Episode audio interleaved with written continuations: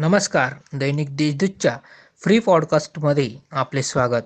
ऐकूयात आजच्या ताज्या घडामोडी. वैद्यकीय प्रवेशासाठी आवश्यक असलेली राष्ट्रीय पात्रता परीक्षा म्हणजेच नीट आज घेतली जाणार आहे. या परीक्षेसाठी नाशिक क्षेत्रात चौवेचाळीस परीक्षा केंद्र असून शहरातील केंद्रांसह सटाणा व मालेगाव येथेही परीक्षा केंद्र आहे. सुमारे सोळा हजार विद्यार्थी ही परीक्षा देतील. अंतिम वर्षाच्या परीक्षा घेताना मुख्य परीक्षेच्या आधी कमीत कमी दोन ते तीन सराव परीक्षा घेतल्या जाणार आहे. सावित्रीबाई फुले पुणे विद्यापीठाचे कुलगुरू डॉक्टर नितीन करमळकर यांनी ही माहिती दिली आहे.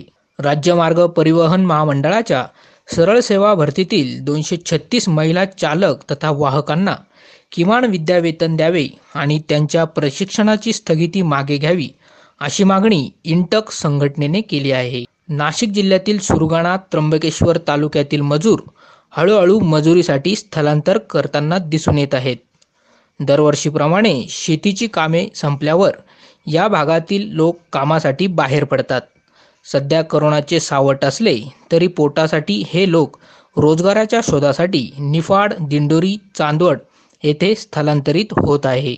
सिन्नर तालुक्यातील नांदूर शिंगोटे मानुरी कणकोरी व दोडी परिसरात ढगफुटी सदृश्य पावसामुळे जाम नदीला महापूर आला. मरळ पांगरी रस्त्यावरील पुलावरून पाणी वाहू लागल्याने या गावांचा संपर्क तुटला होता.